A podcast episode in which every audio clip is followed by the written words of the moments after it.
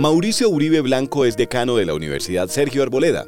Fue conjuez de la Corte Constitucional y juez del Tribunal Eclesiástico de Bogotá. Una mujer que fue víctima de abuso sexual por cuenta de un sacerdote grabó al cura Mauricio Uribe mientras éste la intimidaba para que desistiera de denunciar su caso ante la justicia ordinaria. Aquí comienza Bajo Reserva. Presenta y conduce Juan Pablo Barrientos. Paola fue abusada entre los 10 y los 15 años por el sacerdote Nelson William Montes Lizarazo, quien además la dejó embarazada. El pederasta fue encubierto y protegido por la Arquidiócesis de Bogotá, que tuvo conocimiento del abuso desde 2008 y aún así lo envió a trabajar fuera del país. La primera denuncia la interpuso la mamá de Paola en 2008 y aunque el sacerdote Montes Lizarazo fue suspendido en 2009 por el entonces arzobispo de Bogotá, el cardenal Pedro Rubiano Sáenz, después fue recomendado para trabajar en la diócesis de San Carlos, en Venezuela, en 2011 por el cardenal Rubén Salazar Gómez. La exótica investigación de la Iglesia Católica fue abierta nuevamente en 2017 cuando Paola, ya adulta, reapareció a preguntar por su denuncia. Cuando Paola quiso indagar de nuevo por su caso en 2018 en procura de justicia para ella y su hijo, fue atendida en el Tribunal Eclesiástico por el sacerdote Mauricio Uribe Blanco, quien además es decano de la Escuela de Filosofía y Humanidades de la Universidad Sergio Arboleda, donde también es capellán. En la conversación que fue grabada por Paola, el cura se valió de varios recursos para intimidarla y trató de convencerla para que no continuara con el proceso. Además de que su agresor fuera castigado por la justicia, Paola buscó ser reparada por los daños y perjuicios que sufrió. Ante esa petición, el sacerdote Uribe Blanco, juez del Tribunal Eclesiástico, le dijo que la arquidiócesis de Bogotá tenía toda una artillería preparada para responder. La culpa grave. Correcto, correcto. Pero entonces, yo por eso con mi abogada interpuse una demanda civil ante la, ante, ante la arquidiócesis. ¿Y por qué no ante la fiscalía? No, no ante la fiscalía ante la fiscalía. Es que acá está. Es que nosotros no podemos evitar. Ante la fiscalía Eso me parece en contra de la arquidiócesis de Bogotá. La, sí, el objeto de la demanda, dice, el objeto de la demanda es obtener que en la misma sentencia que se dicte contra los responsables de los delitos denunciados se condene el pago de todas y cada uno de los perjuicios materiales y morales que se ocasionaron. Entonces acá usted me preguntará, pero ¿por qué contra nosotros? A eso es lo que yo voy. Cuando... Todos se quieren aprovechar. Yo te voy a decir, ya la arquidiócesis tiene toda la artillería preparada para responder eso si es que eso prospera. Mauricio Uribe Blanco quiso intimidar a la víctima al recordarle el poder que tiene la Iglesia Católica en Colombia y en el mundo para contratar abogados del más alto nivel para defender a sus miembros. Pero no contento con esto, afirmó que el Estado no se puede meter a juzgar a la Iglesia. Si las personas quieren a veces sacar de ahí un provecho económico, en este caso, difícil. ¿Por qué? Porque iglesia ha hecho lo que tenía que hacer desde su competencia y ahí no se puede meter tampoco el Estado a juzgar, ¿verdad? Ah, no, es que entonces yo voy a probar que hubo una omisión culpable y entonces, bueno, que entre un litigio. Pero yo lo que digo lo siguiente, es que aquí se han hecho las cosas con altura, con responsabilidad, con discreción, con reserva, respetando tus derechos, aunque tú no hayas estado, porque estamos del lado tuyo. Y le vuelve a repetir a Paola, en un tono amenazante, que ponga todas las demandas que quiera, porque ya la iglesia está blindada. Es decir, le insinúa que el suyo ya es un caso perdido, no importa lo que haga. Dirección, tengo mi dirección, mi teléfono, todo, absolutamente todo. Porque además, mira, a la iglesia lo que tú puedes poner todas las demandas que quieras ya la iglesia está blindada jurídicamente. El sacerdote Mauricio Uribe Blanco, quien además dice que es abogado, parece no conocer muy bien cómo funciona la justicia en Colombia. Desconoce que no hay nadie que esté por encima de la ley cuando le dice a Paola que la fiscalía solo tiene jurisdicción sobre los civiles y no sobre los sacerdotes. como si estos fueran ciudadanos de una categoría especial. Y al parecer así es, al menos para la Fiscalía General, que no se atreve a tocar a los curas pederastas ni a la Iglesia Católica en Colombia.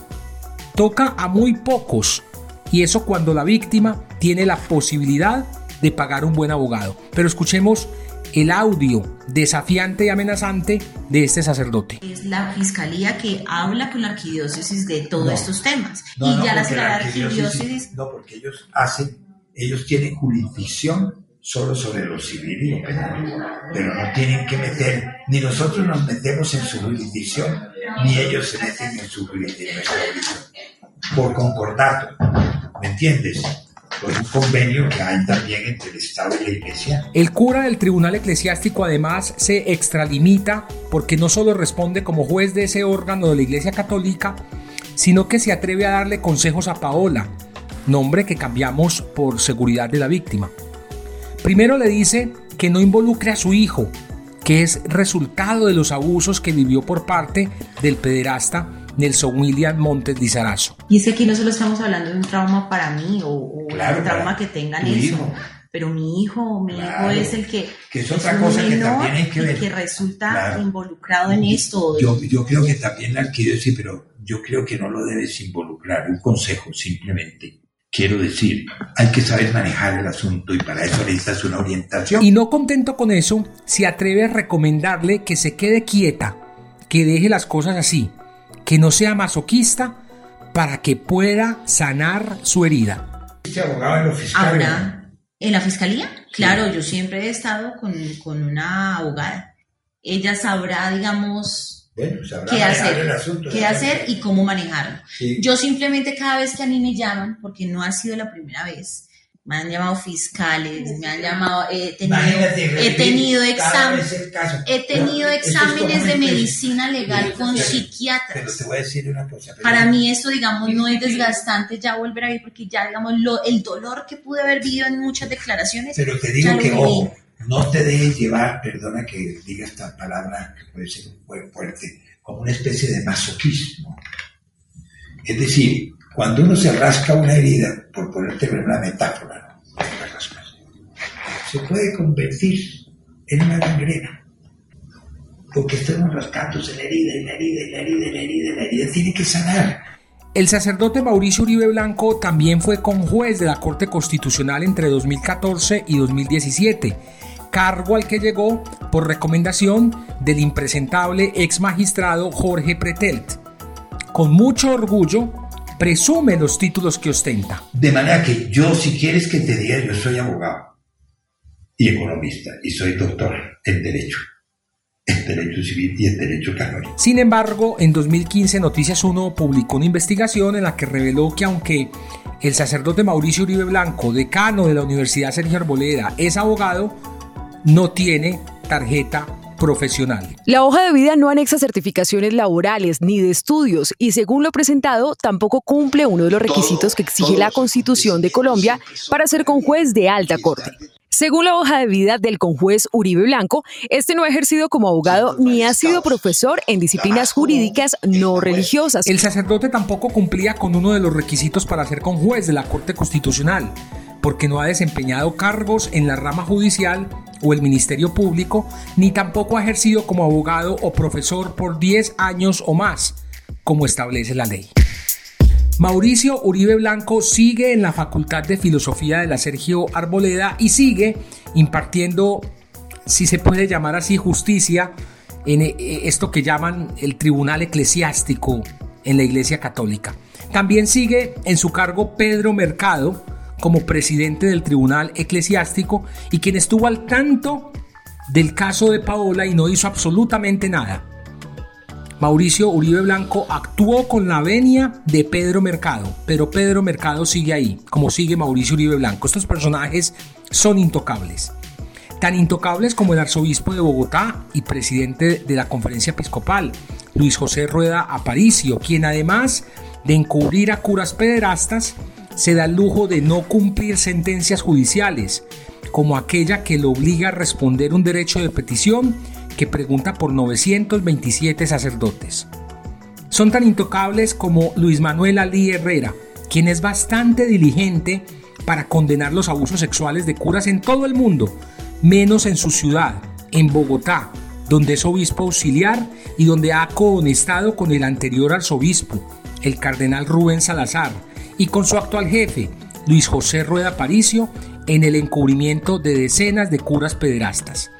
Luis Manuel Ali también se enteró de la denuncia de Paola y aún así no hicieron nada. Ellos creen que con expulsar al cura de la Iglesia Católica, que ya con eso repararon a la víctima. Y aquí uno también se pregunta, ¿dónde está la Fiscalía General? Paola no ha podido avanzar con su caso en la Fiscalía porque no tiene un abogado. No cuenta con un abogado, no tiene los recursos para un abogado y la iglesia se aprovecha de eso para intimidarla para amenazarla y para revictimizarla, como lo hace con todas las víctimas.